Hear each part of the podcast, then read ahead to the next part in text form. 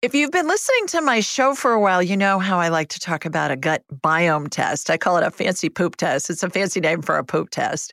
And it's going to tell us what the ecosystem is in your gut. And why that's important is since food's the best medicine, it's going to tell us here are your superfoods just for you to eat. Here are the foods for you to avoid. And here's everything else. Eat this a lot, eat this a little. Now, my team has been very busy and they got an amazing deal for anybody that wants to do this test. You can do it at home. You don't need a doctor's orders.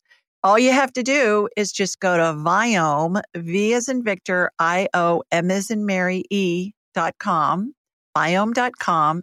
And at checkout, use the secret code, Julie Ryan, and you'll get more than 50% off. Don't put any spaces in there, just Julie Ryan. It's an amazing test. It's going to give you tons of information. I've done it several times myself, and you're going to be thrilled with the information you get because it'll give you a program just for you. Give it a whirl.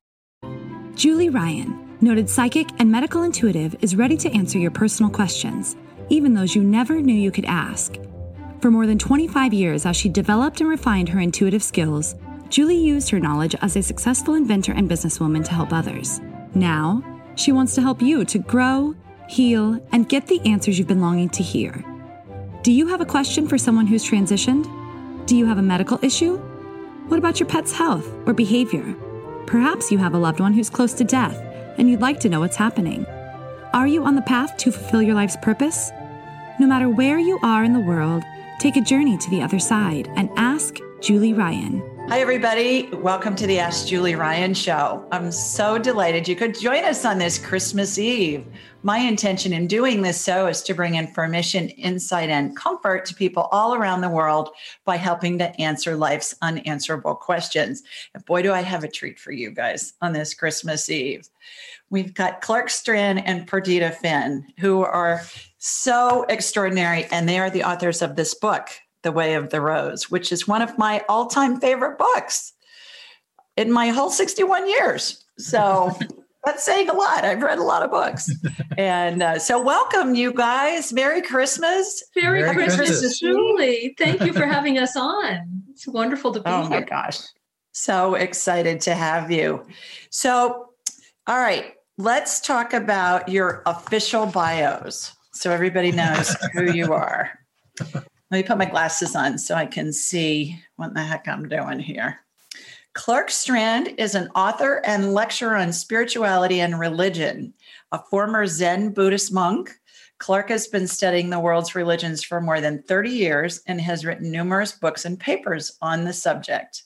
Perdita Finn, a former high school teacher with a master's in the teaching of writing, I love that, from Columbia University. Perdita is also the author of several books. Clark and Perdita are the co founders of a Rosary Fellowship dedicated to the rights of the earth and the rights of women. You can find them in their work by going to thewayoftherose.org. And we'll have all this posted in the show notes and all that.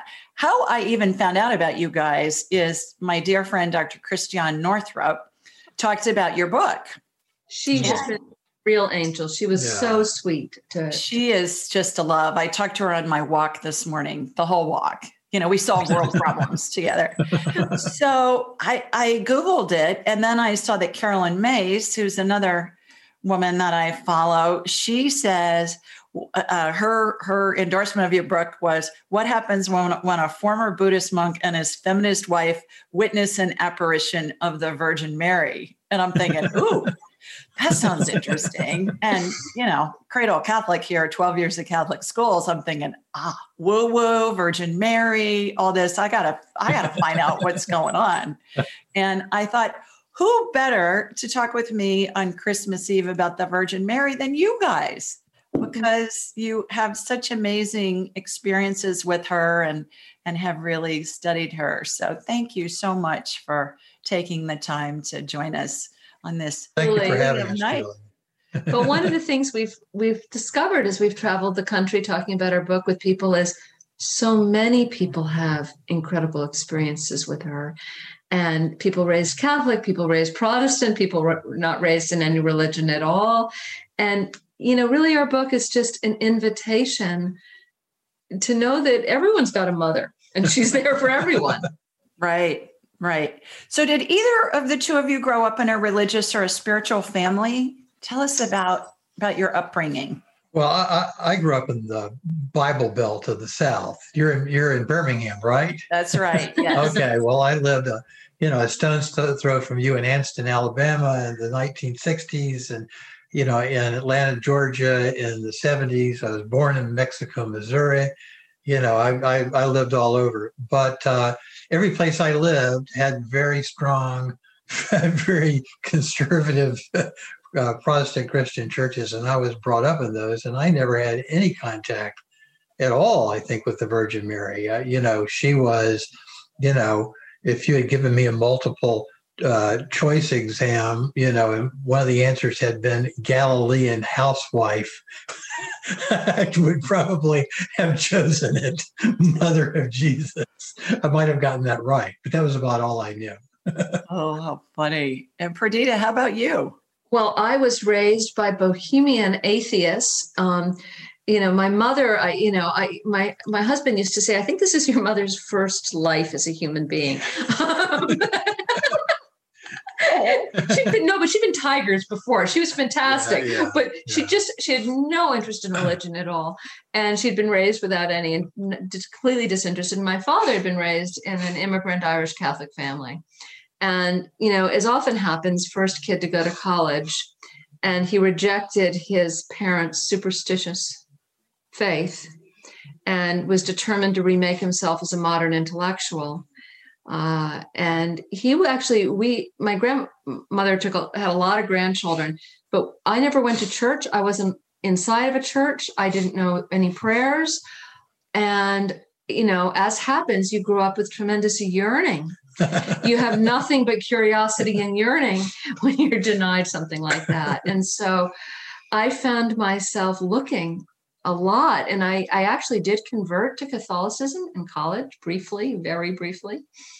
Uh, and I was very uh, much moved by the social justice movement of the Catholic Church and Dorothy mm-hmm. Day and the priests and nuns I met were really phenomenally inspiring mm-hmm. people. I mm-hmm became an inner city school teacher and, and very much inspired by their work in the world. Mm.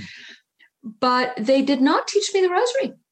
They did not, you know, the rosary has post Vatican II really not been been as strong a presence. And I think what I was really craving was some kind of mystical experience. And I ended up actually going getting involved with Zen Buddhism. I did not meet Clark there.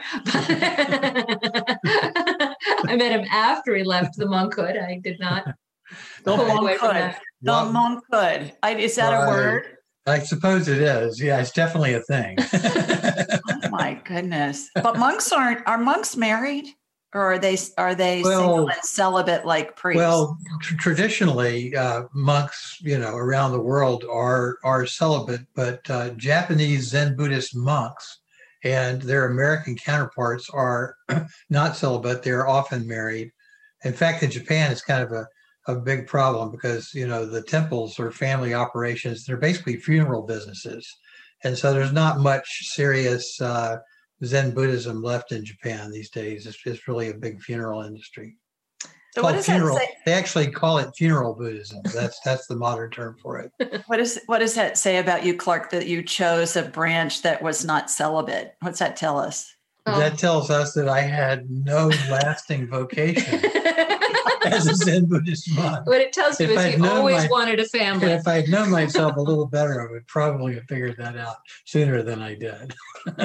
oh, that's hilarious. Well, and Perdita, I read in The Way of the Roses story about you having a Virgin Mary, a little Virgin Mary from a nativity scene as a child growing up in a kind of a, you know a non-religious home tell us about that. so in that. our non-religious home no church at christmas no nothing my father who's a doctor the atheist would come home in the middle of the night around two o'clock in the morning and he would find me at age two or three kneeling in the dark beside an old broken statue of the virgin mary from the nativity scene and it so freaked him out he didn't know how this could be. Why could this be? Why was I in devotion to the Virgin Mary?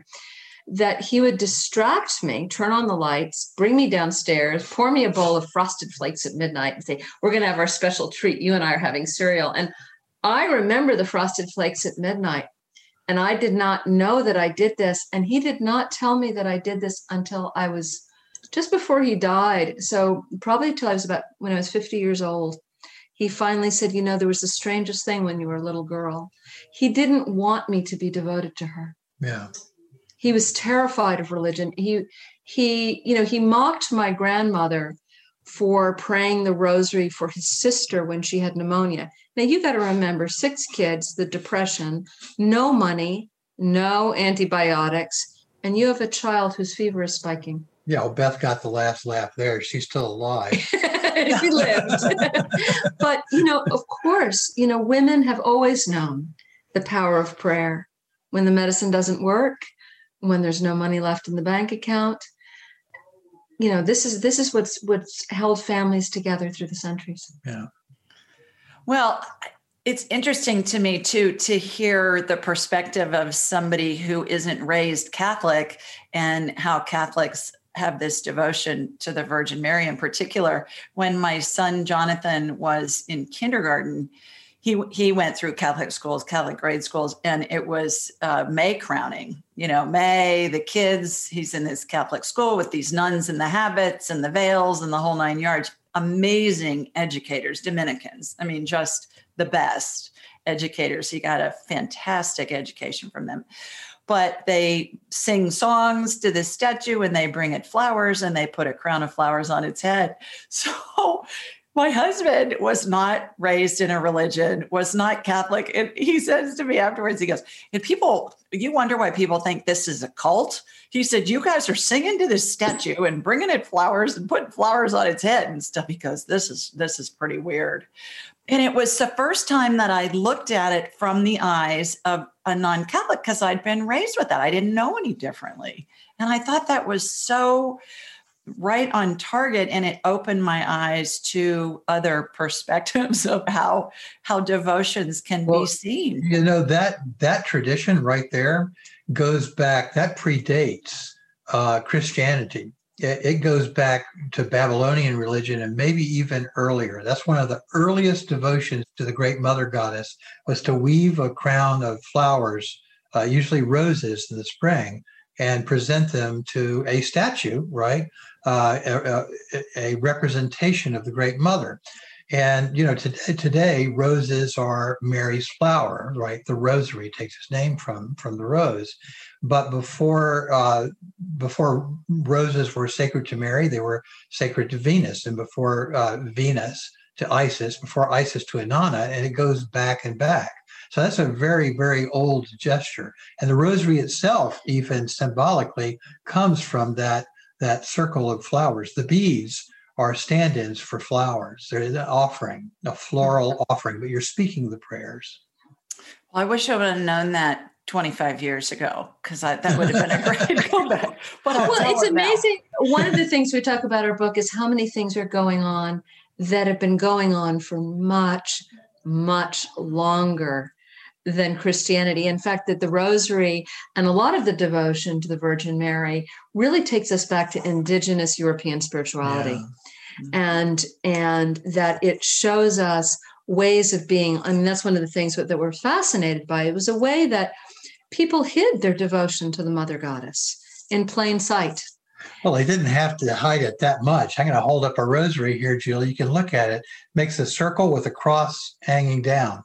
Now, mm-hmm. most people, when they look at that, you ask them, well, what does that symbol remind you of anything? Most people doesn't take people very long to realize, oh yeah, that's the the uh, uh, astrological sign for Venus and also the modern uh, gender sign for female, right? Right. But if you all you have to do is is uh, you know uh, loosen the circle a little bit so that it forms an oval, and now it's the ankh, right? which yes. was sacred to Isis, the ancient Egyptian hieroglyph for life, which is so closely associated with the goddess Isis. And so, even before you say any of the prayers, even just with the basic symbol itself, hidden in plain view, is a reference to the great mother goddess going back thousands of years before Christianity. Interesting. All right, back to your monkhood. You're not going to let him off the hook, Julie. That's a new I'm never vocabulary. gonna I'm never gonna live this down. That's a new vocabulary word for me. The monkhood. Your monkhood. Tell us about your monkhood and how does a Southern boy from Anniston, Alabama, sweet home baby, how do you get to become a monk? Where'd you hear about them? How'd you get involved with them? Did they? Did they? Was it kind of like the you know the um the welcome wagon monks just showed up at your door and invited you to join? I was not happened? recru- I was not recruited by a traveling uh, uh, cult of uh, of Zen Buddhist monks. The no. New York Times is responsible, to the New York Times. is- that right? I was I was uh, very interested in haiku poetry, which I became interested in as a teenager. It's been a lifelong uh, a passion for me, writing haiku poetry, the you know five seven five syllable poem, and I teach it professionally now, even and have for years.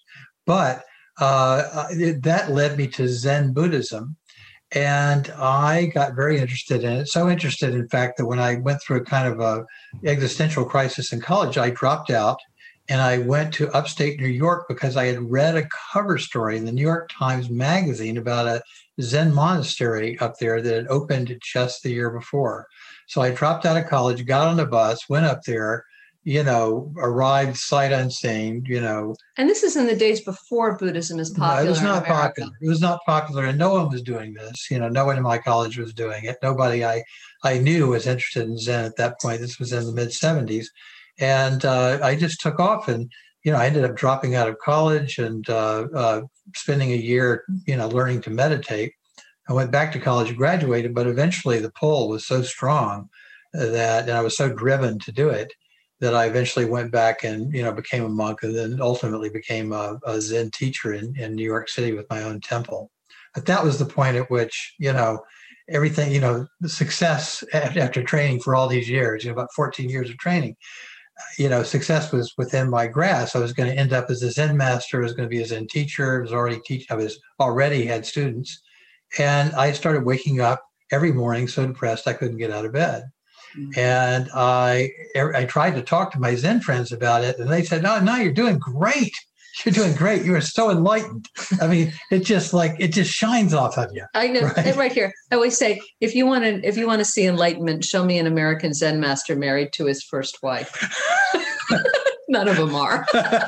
well, there might be one. So this this is going to go out across. There, there are some. There are probably some. None of them. so so anyway so i went to a therapist a little um, tiny little little man a jewish man who's a psychoanalyst i lay on the couch that first day and i talked and explained everything. And at the end of it he said yeah you're in a lot of trouble. He says uh, you're in a lot of trouble but we're going to get this all sorted out. And i think you're probably not going to be a monk at the end of it. That you know i should warn you that. And I said, that's fine. And sure enough, you know, a year later, I, I left. So So what what was your family's reaction when you said, "I'm going to drop out of college and go learn to meditate for a year"? I, I mean, did your mother cry for weeks, or what happened? No, no, actually, my mother was pretty phlegmatic about it. She was herself a psychoanalyst by that time, and she, uh, it was her job to uh, vet the uh, applicants for the Episcopal priesthood in the in the state of New Jersey. So she had heard everything and seen everything pretty much. But my father, the private school headmaster, drove into Manhattan and took me out to lunch and tried to convince me to become an Episcopal priest instead because he said that Episcopal priests get a house, a car, and a free golf membership. and I remember looking at him, it was like my my father's a very imposing guy, you know, very very much in command, you know. And uh, I remember looking at him and thinking for the very first time, wow, my dad is really mortal and this is really stupid. And he really hasn't thought this through. I kind of feel almost sorry for him. And then I called my mom and I said, You won't believe what dad just said. He said I should be an Episcopal priest. I don't even I don't even believe in God, right? At that point. And uh, she said, Oh, son, you don't have to believe in God to be an Episcopal priest. Oh, so that was the point at which I said, all right, I've definitely set on being a Zen Buddhist monk. you couldn't have talked, to that, talked me out of it after that. so then, what was the catalyst for you to leave monkhood? Well, a couple of things. One was, you know, I began to see the uh, seamy underbelly, not just of, of Zen uh, and of Buddhism in this country, and it had a dark side, definitely. Uh, but I was beginning to see that uh, patriarchal religions in general, and Zen was very intensely patriarchal religion, were, were fundamentally and deeply flawed, and that certain kinds of problems always devolved from that kind of power structure. I saw it myself up uh, up close. I didn't want to have anything to do with it.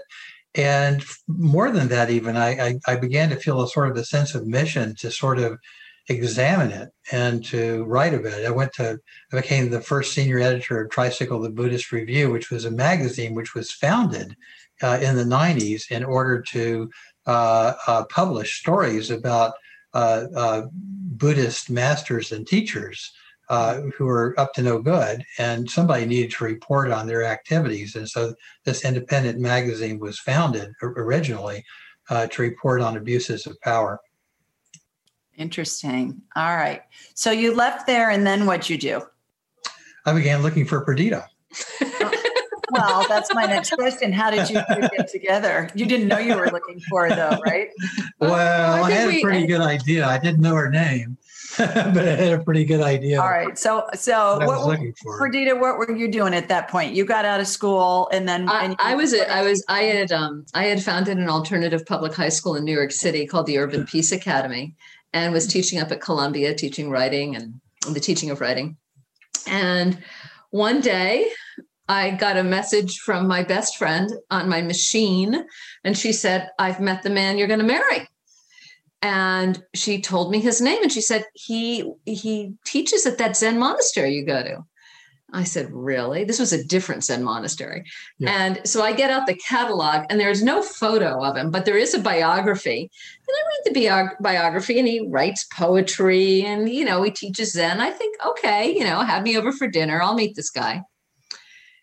Did you envision like a little Japanese guy? No, no. I saw he was an American. I saw he was an American. My friend had said he was good looking, and I said, you know, you know how tall is he? Which was I, the first question you ask your friend. And I wasn't. Right? And I wasn't. I wasn't a monk anymore. I he wasn't, a monk. I wasn't teaching Zen. I was no. teaching haiku. But the important questions, yeah. you know, I asked, how tall is he? Is he good looking? You know, my friend said, yeah, yeah, yeah. So I trust her. She's my best friend. She um, said, yeah, he's a babe. Where do you meet him? Right? No, she didn't. anyway. Wait till you hear my side of the story. I'll tell you what you did. Okay.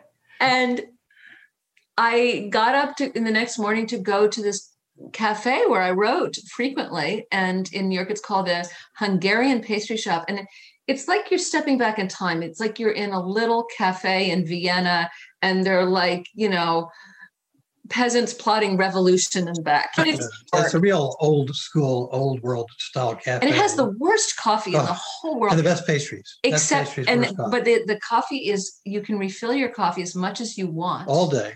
All day long. Yeah. I mean, you might end up in the hospital if one did so, but you can drink. If, so it, so it if you're a poor student, so it, attra- it, it was it attracted all the writers in New York City. So it's filled with writers. But the day I went there, there was nobody there. I sat down to work on a piece of writing I was working on, and um, I heard the door open and shut, and there was a man standing in front of me, very handsome the man, but I had a lot of work to do. And he said, Can I sit here? And I had this moment, Julie, when I looked around, every table was empty in this cafe. There's like 20 tables.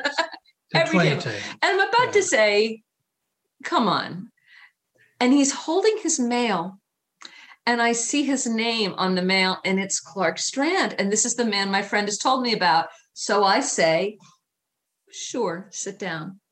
I don't tell him I know who he is. He says, You think it's going to rain today? Worst pickup line ever. oh, Clark, please. Hopeless hopeless. I was very confident. You know, you know that expression. You know, if only I had the confidence of a mediocre white man. you know, people will say it's kind of a meme. It's a joke, right? Well, I just figured, you know, this was good enough. And it well, worked. We talked for hours. it, you, um, we fell into a conversation.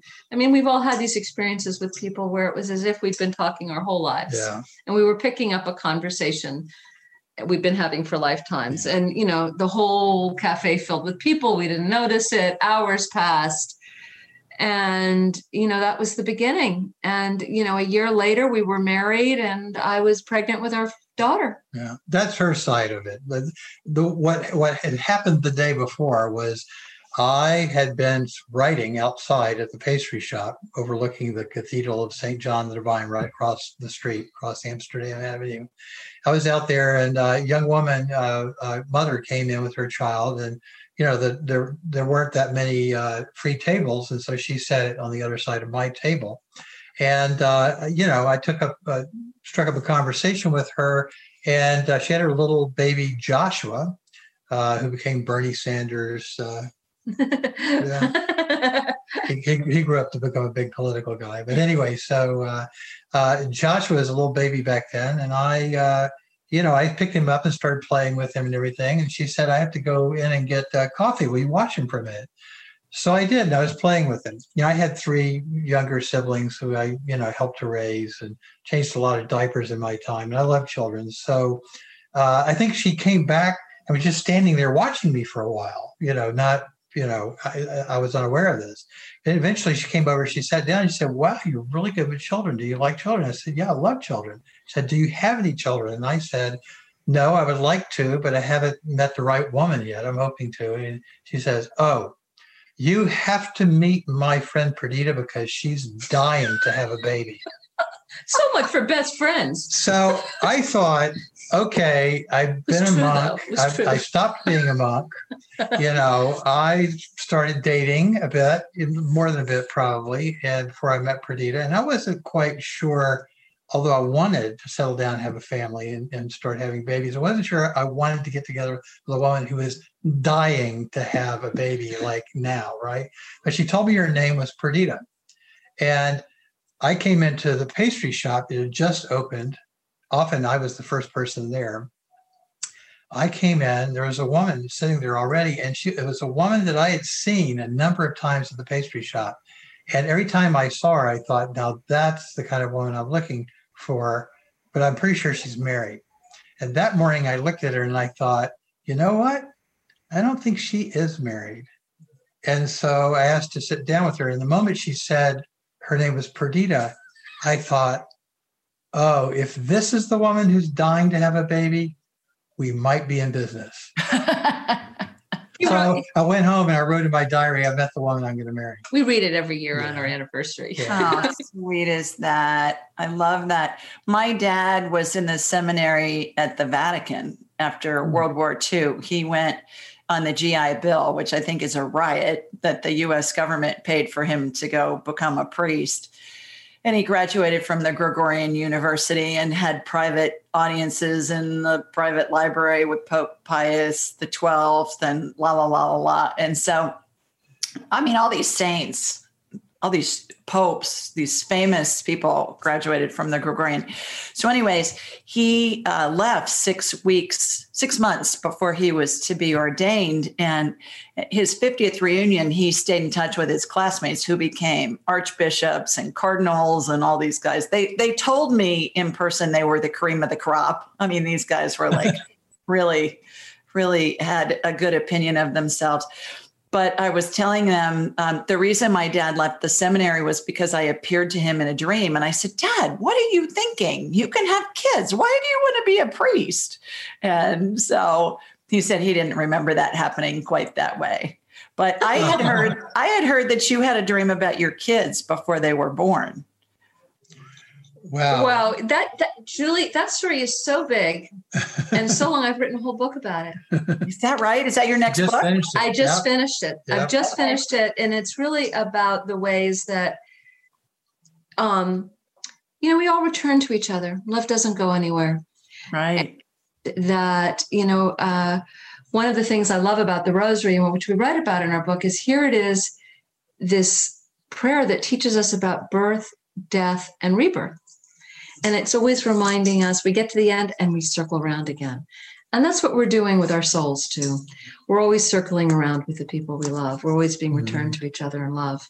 Mm. And very much, um, you know, there's no, Our Lady once said, there's no one you've loved who's ever lost you.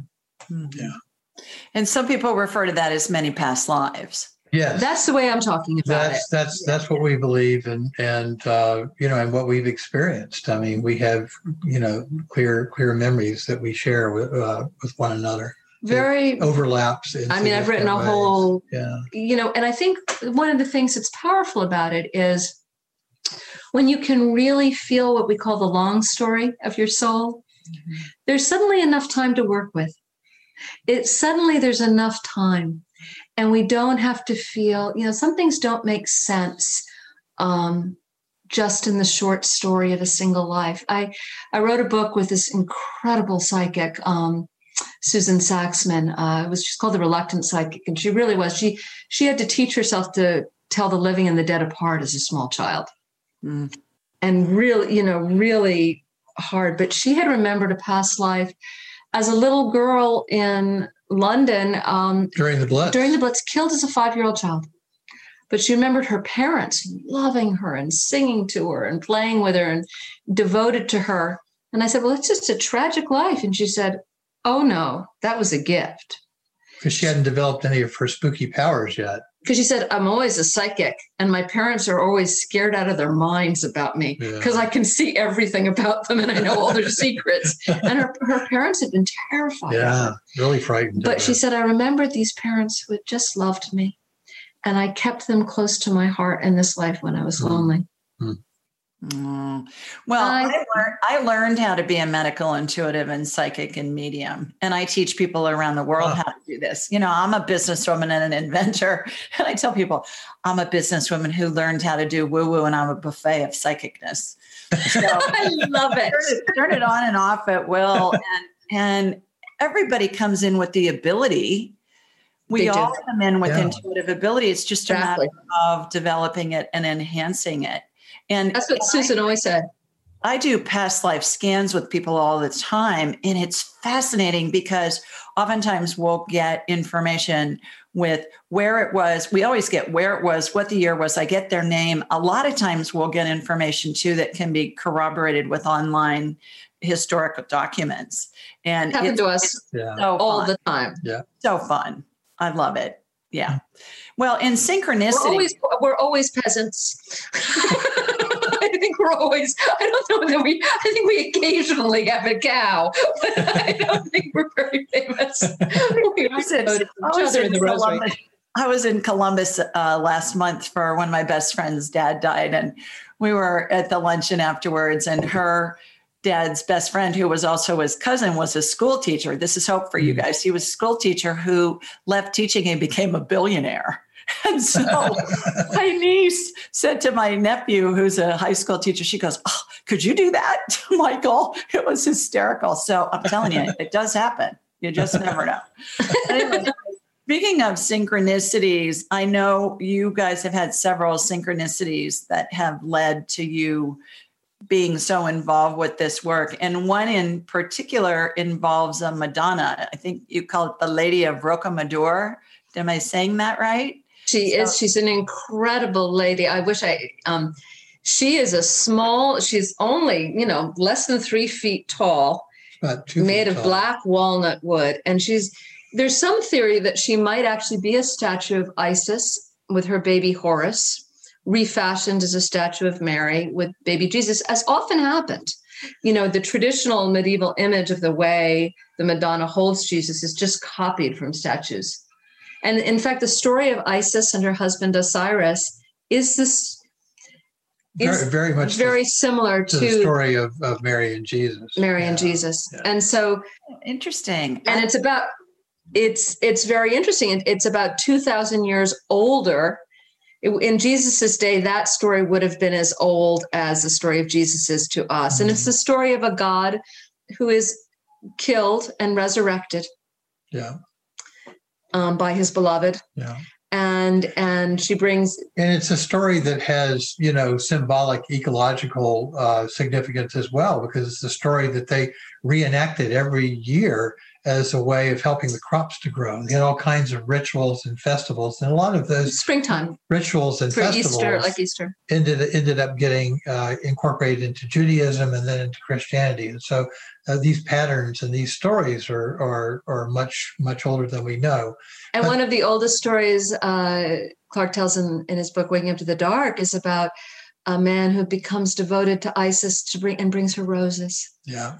Bringing bring her a crown of roses and prayers so again we see this tradition and we see it even in india the word you know a lot of people wear malas on their wrists these days mm-hmm. but the word japamala means muttering garland Right. it's a muttering it's prayers and flowers woven together for the goddess So it's universal. You find it not just in Western culture, but all around the world. this tradition of weaving chaplets or garlands for uh, for the goddess.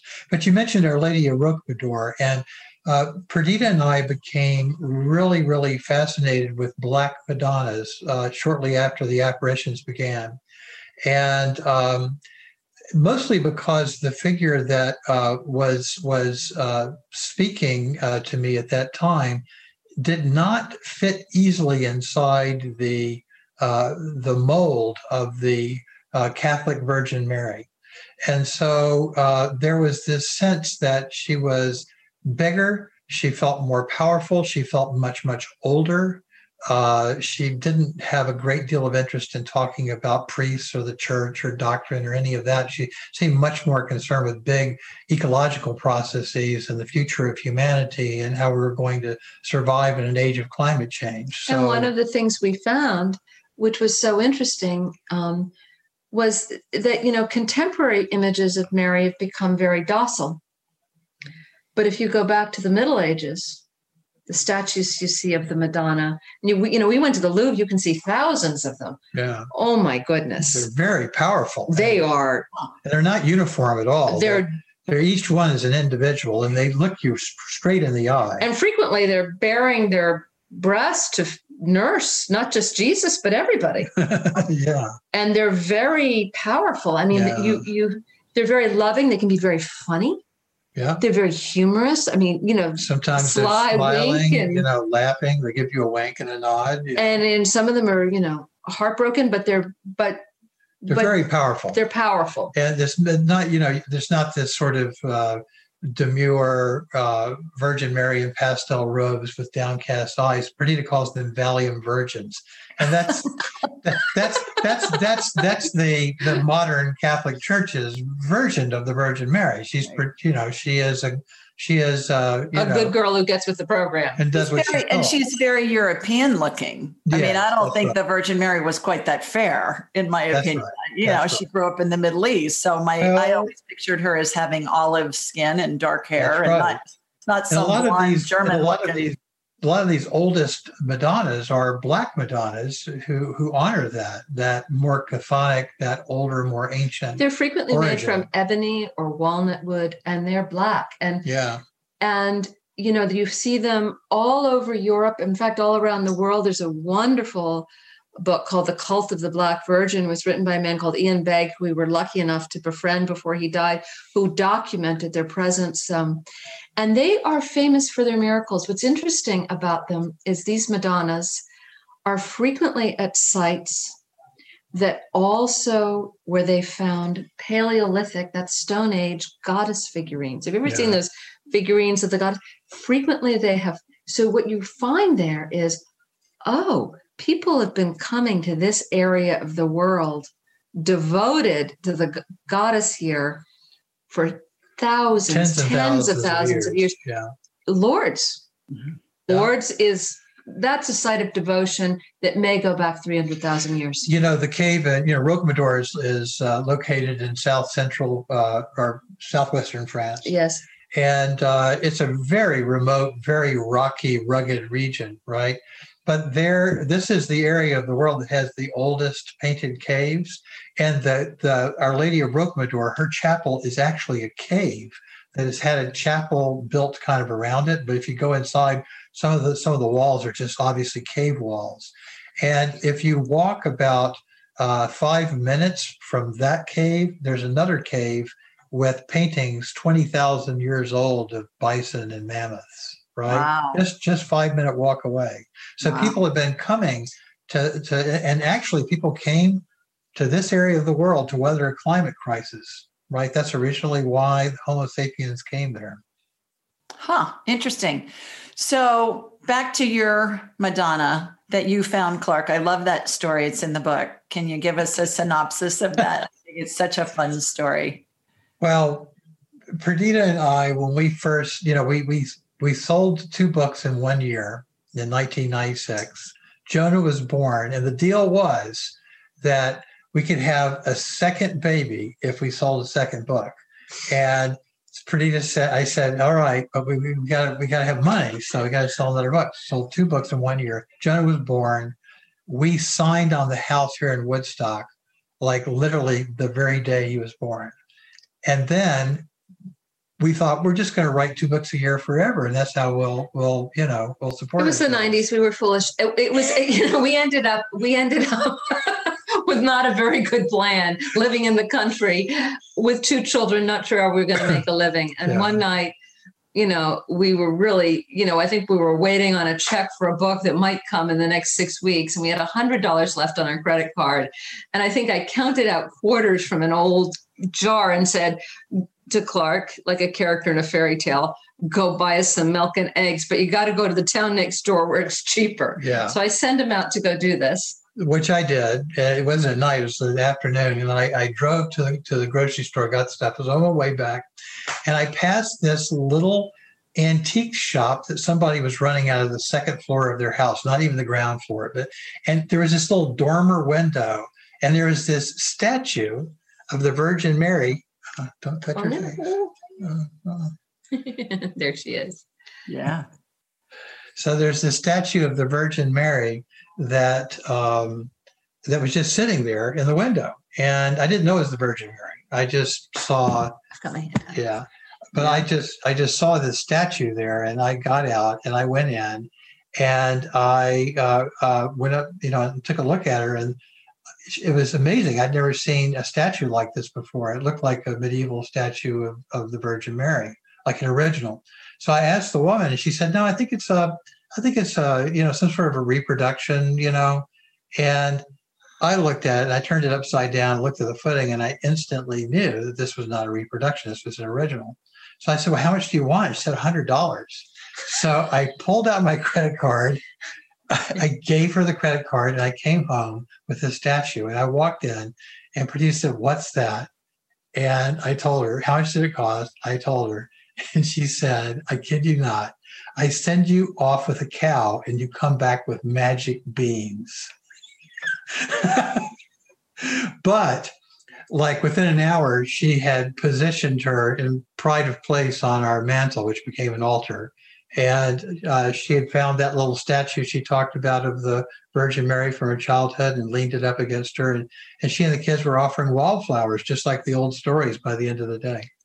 And the interesting thing you may notice her face is very black, Julie, right. which wasn't originally that black.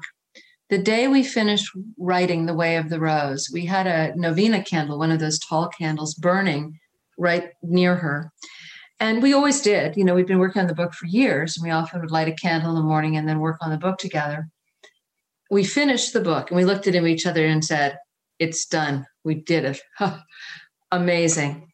And at that moment, we heard a whoa, and a cloud of black smoke blew up through the candle and turned her face jet black. Yeah. Interesting. Wow. That what, do you, wild? Yeah, that- what do you think that means? You Well, did it. You did it. You did Yes, that's right. You wrote a book about the. You wrote a book about the it. original uh, lady. and she, she, you know, there's a secret about her.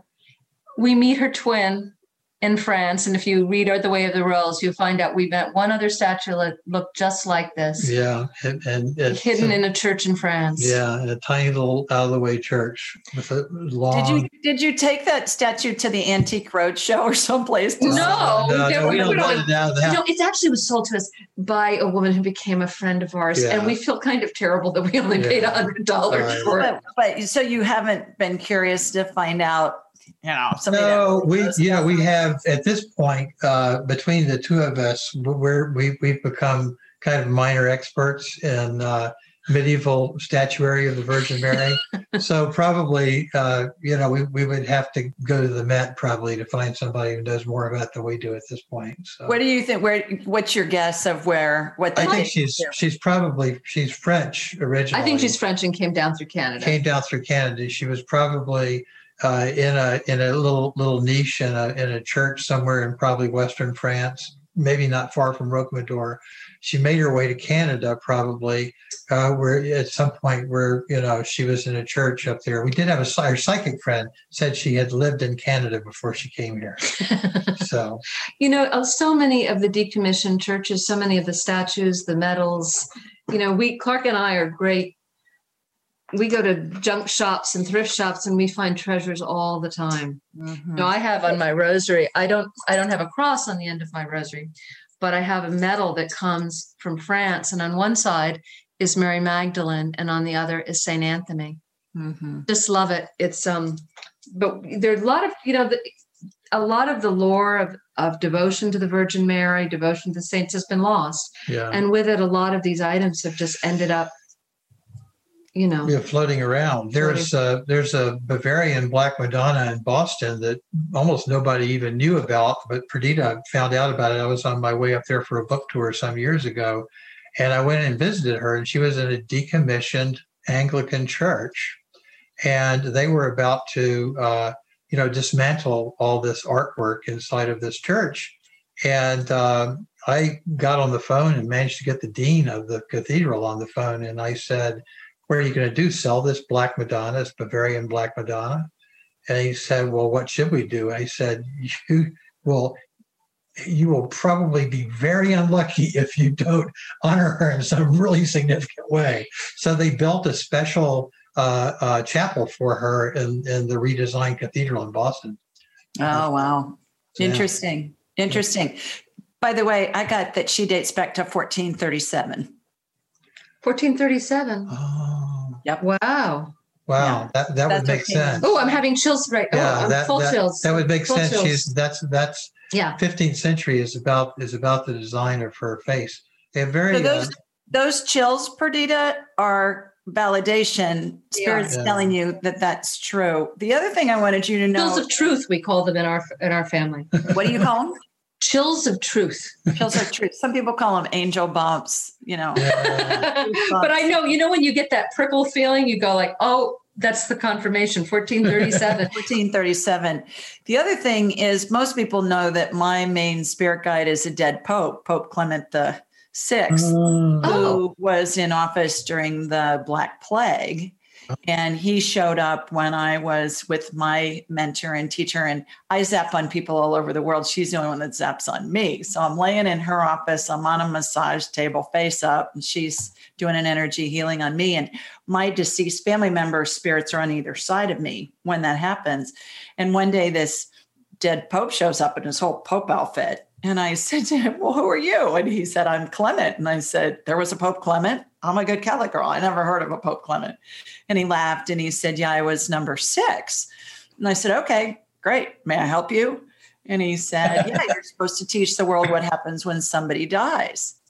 And I said, Yeah, yeah, yeah, I'm not doing that. I'm a businesswoman. People are going to think I'm nuts. And he said, Yeah, whatever. Just, you know, get on with it. Hurry up.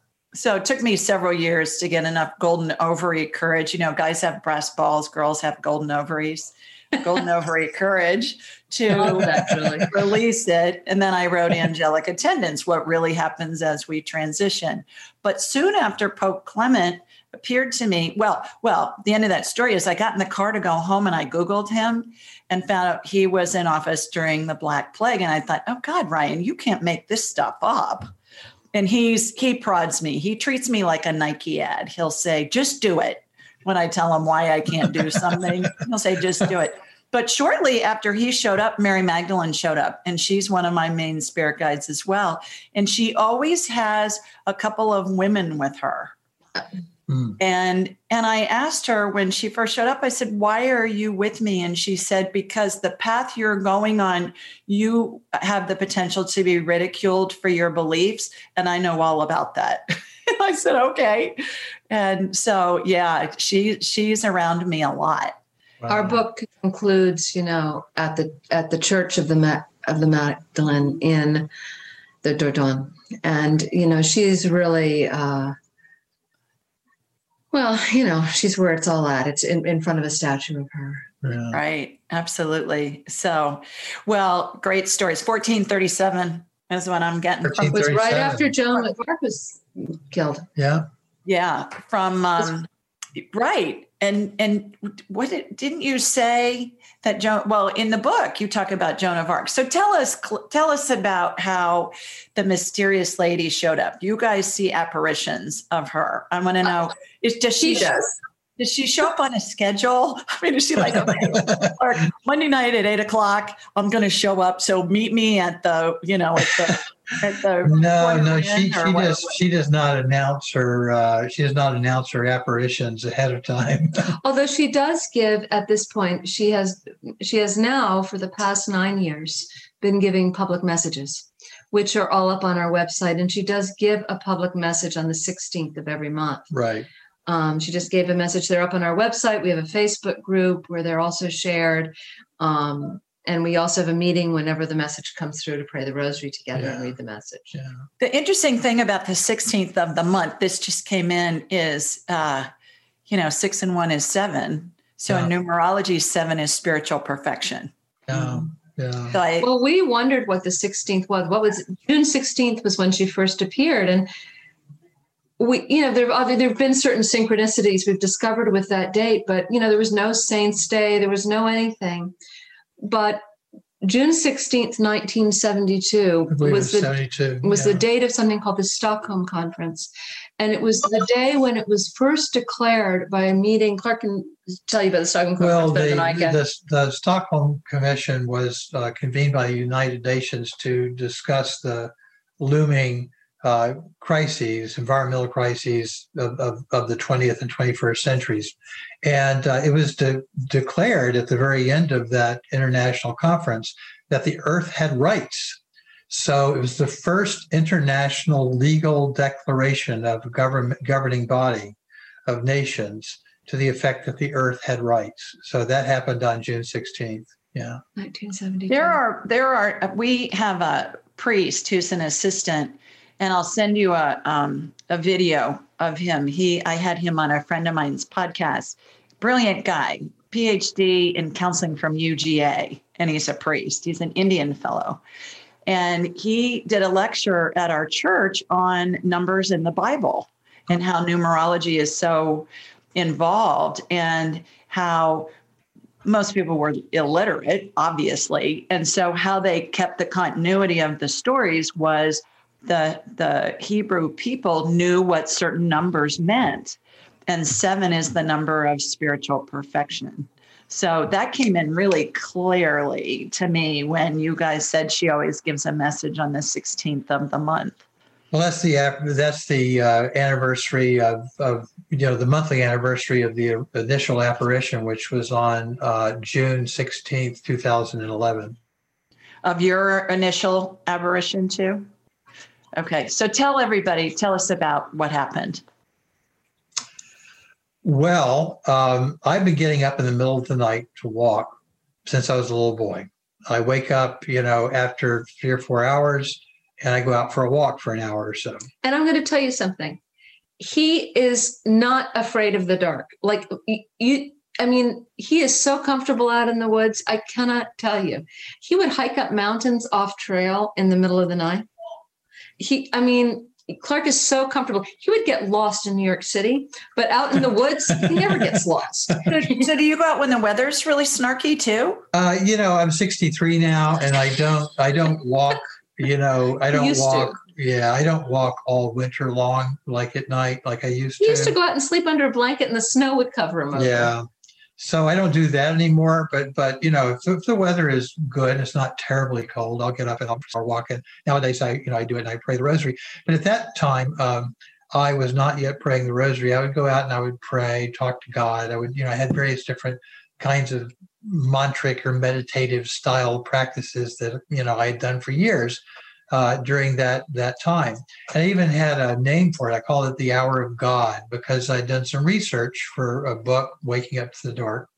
and uh, which which uh, uh, revealed that all of the world's major religions uh, had two things in common. One was that they involved uh, a period of time in the middle of the night, which their uh, monastics would wake for in order to chant or pray. In Buddhism and Hinduism and uh, Islam and Christianity and Judaism, right? It's pretty much universal.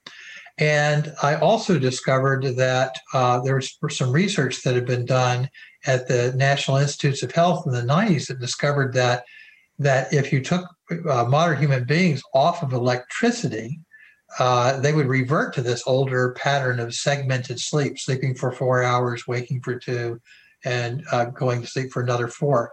And in those in that two hour gap period, they would neither be fully asleep nor, nor fully awake, but they would feel tremendous peace and clarity, right? And the researcher, Thomas Wehr, who studied this, he discovered that the only really analogous mental state to what ordinary people were experiencing after three weeks of being on the schedule was like advanced uh, Tibetan lamas, like people who'd been meditating in caves like all of their life. So anyway, I had this. So I, so I started calling it the hour of God. So I got up that night to go for my regular walk. There had been an eclipse uh, earlier that night. The moon was full, a special night, perfect weather. I put my hand on the doorknob to go out, and I felt uh, a hand on my right shoulder, and a man's voice said, "Don't go out tonight. Remain inside and be very still." Now, years later, you know, I I got very curious. I read about apparitions. There's often a figure, often male, an angel or somebody, a child sometimes that comes, uh, you know, in in uh, in advance, sort of like an advanced scout or something, you know, for the lady. So I really wanted to go out, but I thought, okay, I'll do this. So I got on the couch, and you know, I've been a Zen monk. You know, being quiet and still. It's kind of a professional you know, skill I developed. So it was easy enough to do. So I just made my mind very quiet and I closed my eyes and I sat there. And after about 40 minutes, I um, I felt a presence in the room, unmistakable presence, very close to me. So I opened my eyes and I saw two reed stalks blowing as if moved by an invisible breeze. It's as if the whole house had disappeared. It was just darkness. And it was like I was in the middle of a marsh, perhaps. And uh, then they vanished. And in their place was the round uh, face of a teenage girl, about 17 years old. And she had uh, uh, uh pale skin, freckles around her nose, uh, hazel eyes, and auburn hair cropped short. And she had an X of black electrical tape over her mouth. And I'd never seen eyes more urgent than her eyes were. They were just they were just bursting with urgency. And I looked into her eyes and I'd been trained as a Zen Buddhist monk to to to uh, call experiences like this makyo, which means illusion. So the received wisdom in Zen is that if, if you experience something like this, it's just an illusion. Stare it down, and it'll go away. so I stared into this girl's eyes for probably about four or five seconds, right? And uh, lately, I've started saying it was like the entire uh, you know, seven episodes of the Queen's Gambit about the young chess female chess master, right? It was like a chess game that went on and on and on and on and on about five seconds and she won. And there was no contest. And I thought in that moment, my gosh, you know, the Zen masters were really wrong. like you can't stare this lady down and you're not supposed to. And furthermore, this is not illusion. This is real. I, if, if there's an illusion here, it's me, not her. So, you know, the only thing I really knew at that point was that the tape had to come off. And so I leaned over and I, I, I took the, the corner of the tape. I was afraid to touch her, honestly. Uh, and uh, I pulled the tape. I could feel it pulling against her skin. And I pulled it off. And when I did, she gasped. And it was this, this huge sound that didn't fit the size of her body. It was like a a crypt being unsealed after thousands of years. And, and then I started to, to speak, to ask the obvious question. And, but she shook her head very slowly, like that, nothing could be said. So I just stared at her, continued to stare at her for, for a few minutes. And then the Zen monk part of my brain won over and I closed my eyes and went back to meditating. And the first miracle I experienced, and I have to say, I was very agnostic about this whole experience in the beginning. I I had been working on this book with a psychic, and I thought, well, you're seeing something. I don't know what you're seeing. But I said, you know, you're seeing a dead grandmother. And he said, no. you know, are you seeing, you know, maybe it's Joan of Arc. She sounds, she looks like she's Joan. He said, maybe, said Clark. And I knew he was transformed, but I didn't know how to take it in and I didn't know what to say. And then two months later, the this is a miracle. Clark was the most spiritually restless person I've ever met. Always looking for something, always looking. And I have to say, I've been praying the rosary for 15 years, and I couldn't find any other ex-Catholic, ex-Buddhist, nothing to pray the rosary. And I thought, I'm just going to be praying the rosary by myself forever, but I love it so much. Who cares? And we were up on Cape Cod in a house by the marsh, and Clark one morning woke me and said, "The lady said yeah, last night." Ten, it was it was ten weeks later. Uh, the feast of the coronation. Only we didn't know it. We didn't know it. It was August twenty second, and uh, you know, I I had. Uh, we, we just gotten to the uh, rental house in Wellfleet, Massachusetts on Cape Cod, and we'd fallen asleep. And uh, she woke me after about an hour and a half, two hours of sleep. And she woke me with the words, If you rise, say the rosary tonight, a column of saints will support your prayer. And it took me a second to, you know, come out of sleep and to realize that she was there in the room. And then I said, But I don't have a rosary. And she said, Yes, you do. And I remembered that I had, for no reason I could have explained, bought a rosary at a flea market that very morning and just stuffed it in my pocket. So I pulled out the rosary and I did as she said, and I went out and sat, you know, overlooking the marshes and prayed the rosary and then went back to bed. And uh, I hadn't said the rosary in years. You know, I'd learned it years earlier on a whim, you know. Uh, but it was one of, you know, I think that was the moment. As Clark said, you know, he wasn't Catholic, but he. yeah, it was just like up until that point, I was agnostic about who she was. Like I, I think part of me was saying, "Oh, please don't let her be the Virgin Mary. Please don't let her be the Virgin Mary." I didn't want to. I didn't want to have to become Catholic, right? I thought that would mean I had to become Catholic. So, uh, so, but that morning I woke up and I thought, well, I'm not Catholic, but I'm also not stupid because there's only one figure who invites you to pray the rosary and makes promises based on whether you accept the invitation or not. So then I knew. And one of the it. things that happened was that column of saints started to materialize. With Clark had had a group that had been uh, it was called Excess Anonymous, exploring you know responses, spiritual responses to climate change. Yeah. Suddenly, this group of people all start praying the rosary, and they're not. Two of them are Catholic. The others are Protestant, they're Buddhist, Hindus, Buddhists, Jewish, Jewish nothings. Yeah, yeah. Everyone's praying the rosary. Clark goes and says, I'm going to start a rosary group online. The next thing you know, we have people all over the world showing up and saying, Oh, I've always wanted to pray the rosary. I didn't think I could pray the rosary if I wasn't Catholic. So, you know, one of the things we discovered that very day was we found a book, eh, coincidentally, at a used bookstore called Queen of the Cosmos about the apparitions at Medjugorje. And we opened it up, and the first thing she said is, you know, is it a universal? One, one of the apparitionists, Marija, said, uh, was asked by uh, by the interviewer, uh, is the Catholic, I mean, is the Rosary a universal recommendation from Our Lady, even though it's so specifically Catholic? And Our Lady of Medjugorje said, yes, uh, I am inviting everyone on earth to pray the rosary, regardless of their religion or their belief.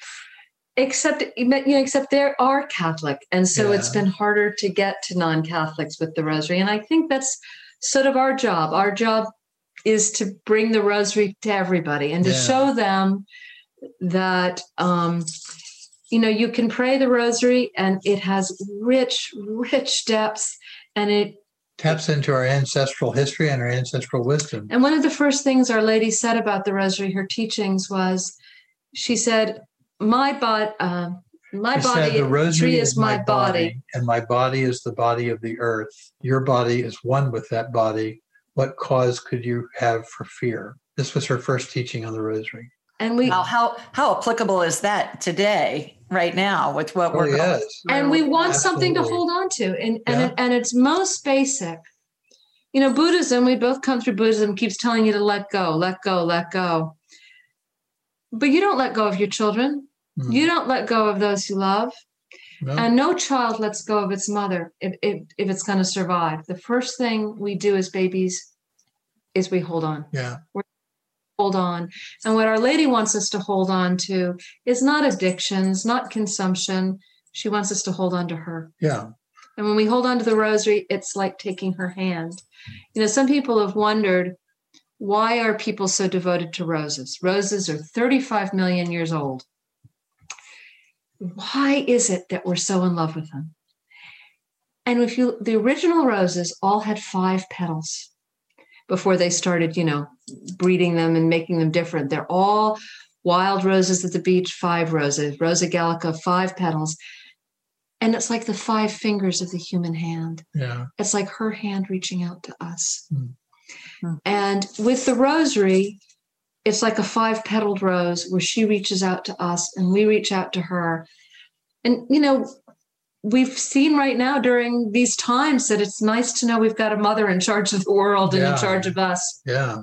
There's a mother in you know. So, have you had any any contact with the Vatican wanting to interview you about your apparitions? I mean, I they no, no, they, but our, Our Lady said something very, very interesting early on. I, I was, uh, once I figured out uh, who she was, and uh, you know, and she confirmed that. Uh, I was concerned that I was going to have to go like to the local bishop and report the apparition, and she said, uh, "No."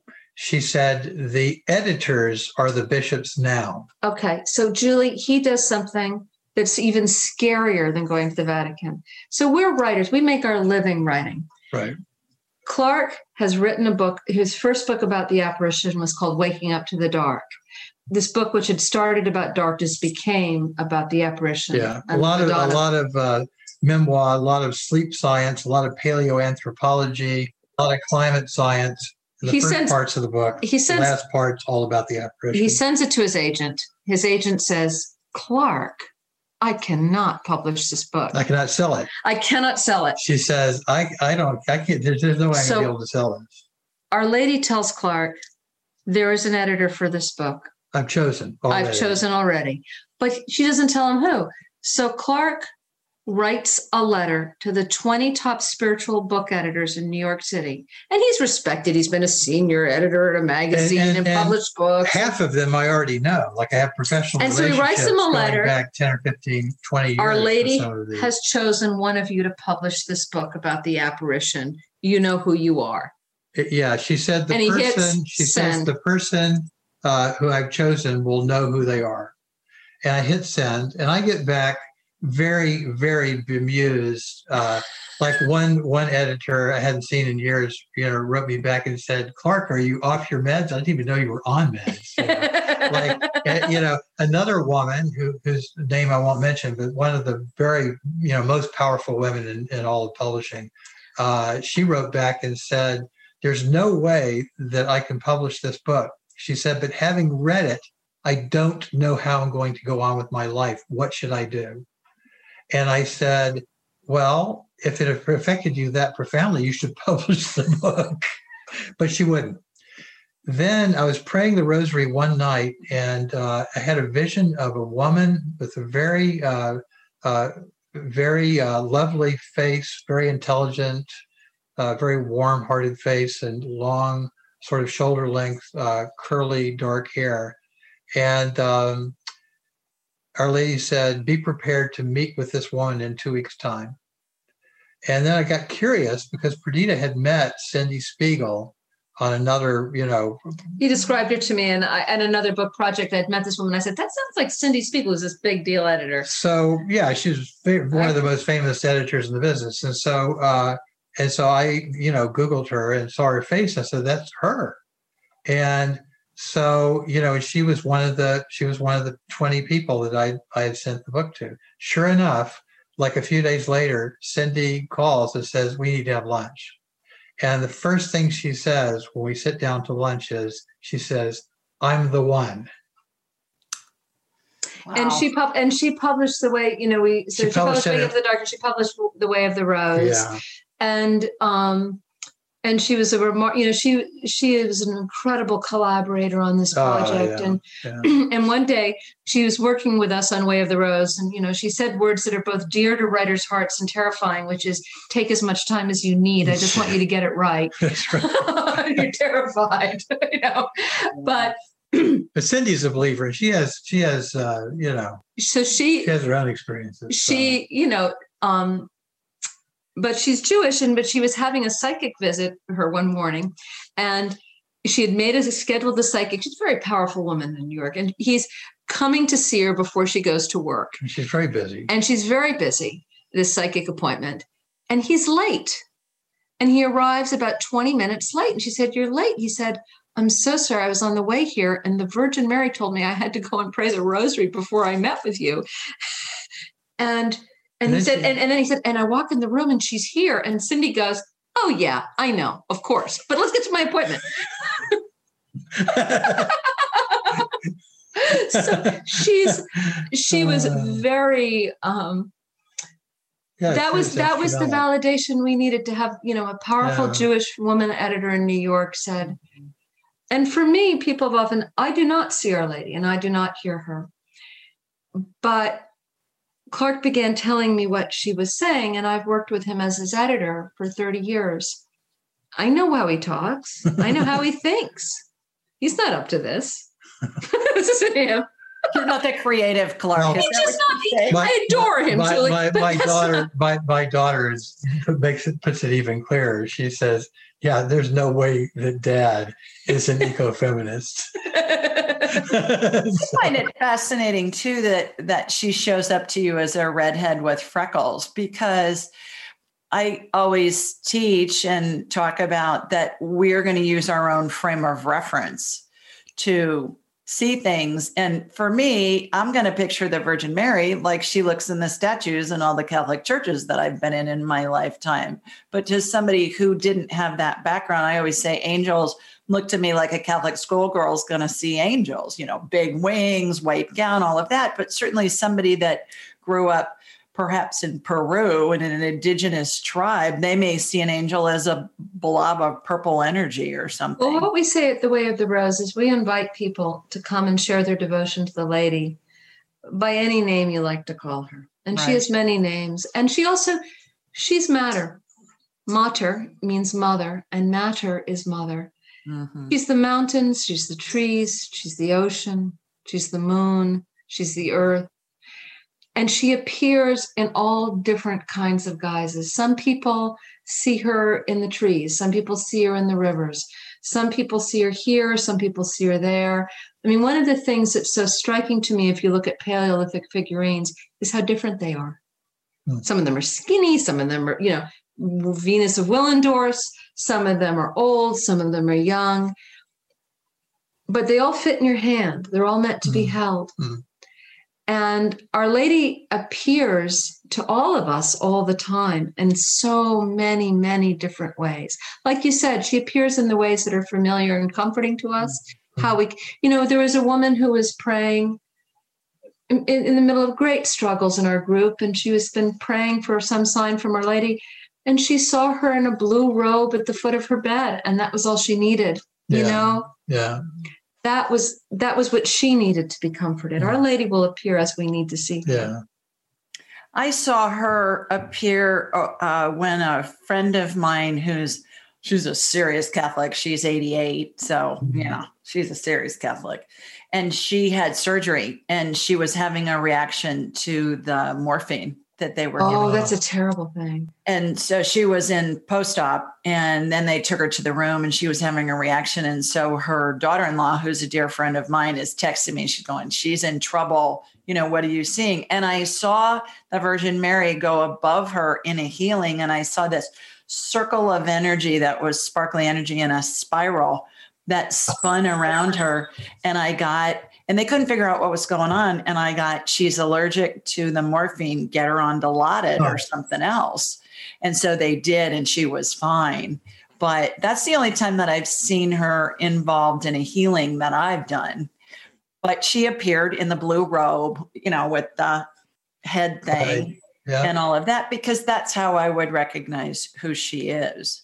So, I think does, we're how, all- does, how does she communicate to you, Clark? In dreams? Are you awake when you're meditating? How? how Well, that no, she she she rarely appears. She she does still appear, and uh, but it's unpredictable. And she usually has, you know, I think some reason, you know, for specific reason for wanting to appear rather than just speaking to me. But uh, she speaks to me at, at you know various different times. But every every third day, uh, she she you know When we're praying the when rosary. we're praying the rosary together, she touches base and and she speaks. I hear her and I repeat what she says, and Perdita writes it down. So you hear her as just thoughts in your head. She's communicating Well, telepathically. or do I mean, it's it's it's a little it's a little it's a little hard to um, to describe because I'm not really uh, there for very much of it. I'm there uh, only at the very beginning, and I hear her speak the first few words, and then uh, after that, it's it's more like uh, you know I am being spoken, like I speak her words as she's saying them, and so I don't even really at that point you know I don't even so much hear them. I hear them come as they as as the words come out. And uh, I oftentimes have very little memory afterwards, which, but it's interesting because I, I, I will have absolutely no memory of, of anything she said, and then Perdita will write it up, and then she'll show it to me, and then once I look at the transcript, it comes back word for word, and if one word is wrong or has been mistranscribed, I'll I'll see it. So it's in there, Yeah. but but I don't have any conscious access to it usually. It's because you're going in and out of different realities. I'm the same way. When I'm working with somebody or doing a healing on somebody, I'm not going to necessarily remember what went Yeah. on, but I can go back and I can pick it back up. sometimes if she wants if she wants me to know if, if like if she has a message specifically for me which is infrequent but sometimes she does then i will remember that like she will she will you know uh she will make it so that i can remember but i, I very early on you know i thought you know uh, she appeared when i was you know like like 50 you know 53 54 years old you know and read too many books and been too many times around the block. And you know part of me just felt like you know how how am i like the equal of these you know portuguese peasant girls and things right? Like i you know complicated you know sort of hyper intellectual person it's just not doesn't seem like the kind of person who who would be uh, chosen for this kind of work. And she said have you ever seen those bamboo flutes you Uh-huh. know that that they play in asia? And i said yeah. And she says you know how you know you, you get one that has a crack in it and it's hard to play? She says i'm really good at playing cracked flutes and if i hold them just right i can get a sound out of them. She said and she said you're that cracked flute i get ex- i can get exactly the sound i wor- need out of it but i have to turn it and twist it a little bit to make that happen and so I thought better a cracked flute than no flute. So so I'll take it. I'll take it.